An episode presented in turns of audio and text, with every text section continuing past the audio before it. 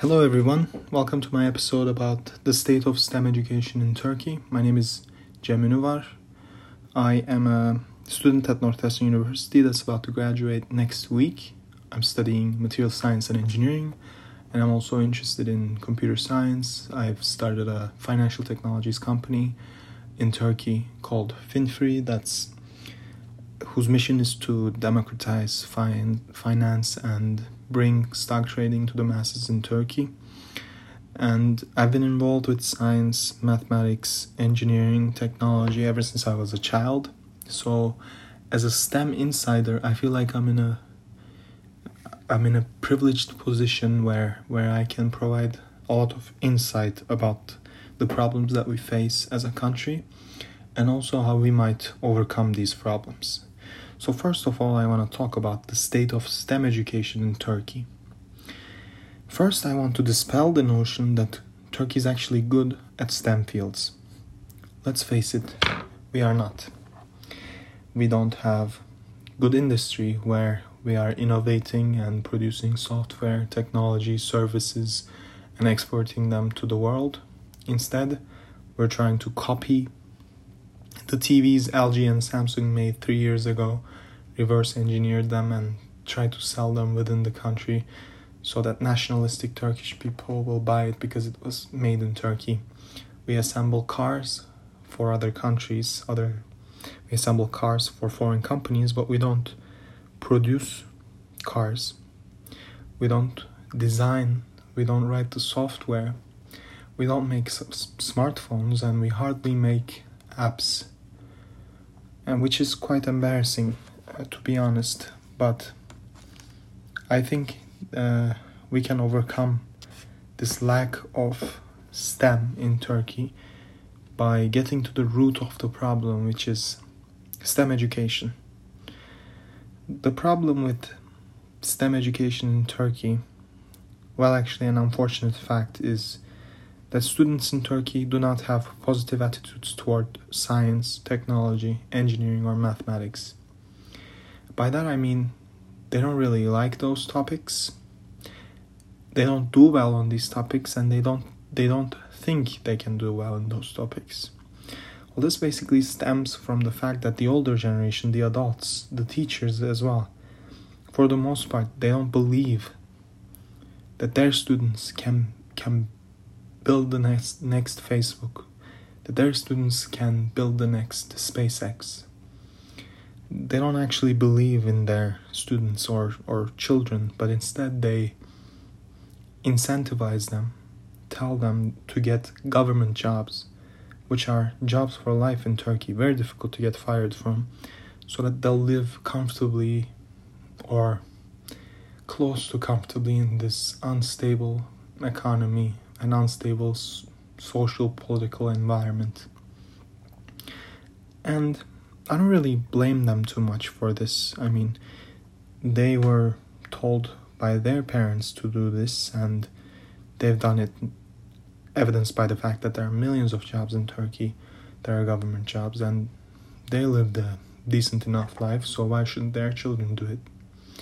Well, because they can do better because people can do better if they're empowered if if they're raised by parents who believe their children can become successful if they're taught by teachers who think they can be think they can achieve whatever they put their mind to. And as a corollary i want to talk about the importance of mentorship and how we can overcome this problem in turkey and in the context of mentorship, I want to give an example of FIRST. FIRST is a non-profit organization founded in America in the 80s by Dean Kamen and Woody Flowers. And it stands for for inspiration and recognition of science and technology. I want to specifically talk about two events slash competitions that FIRST organizes. The first Lego League and the first robotics competition.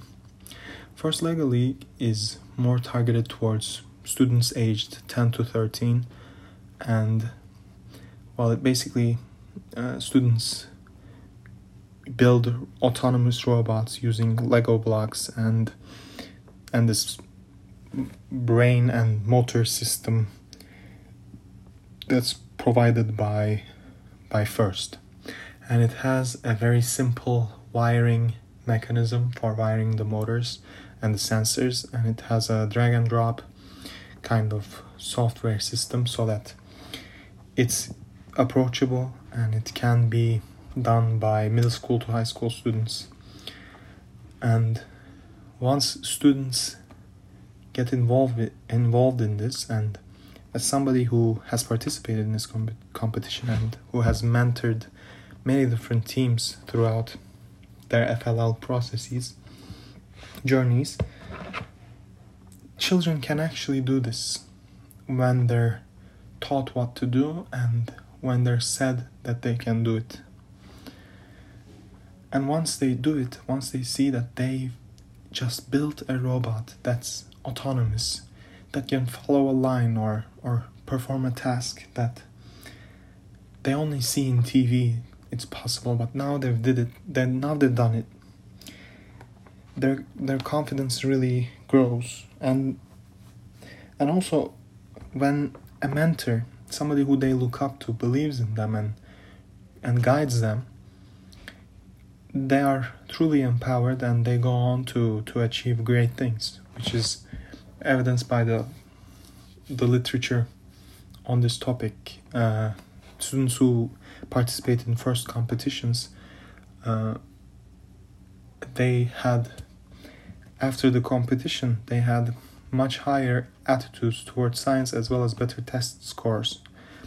And FRC is similar to FLL but it requires more money, bigger robots, complexity, and it's targeted towards older students in high school, which I've also participated in and mentored different high school teams in Turkey.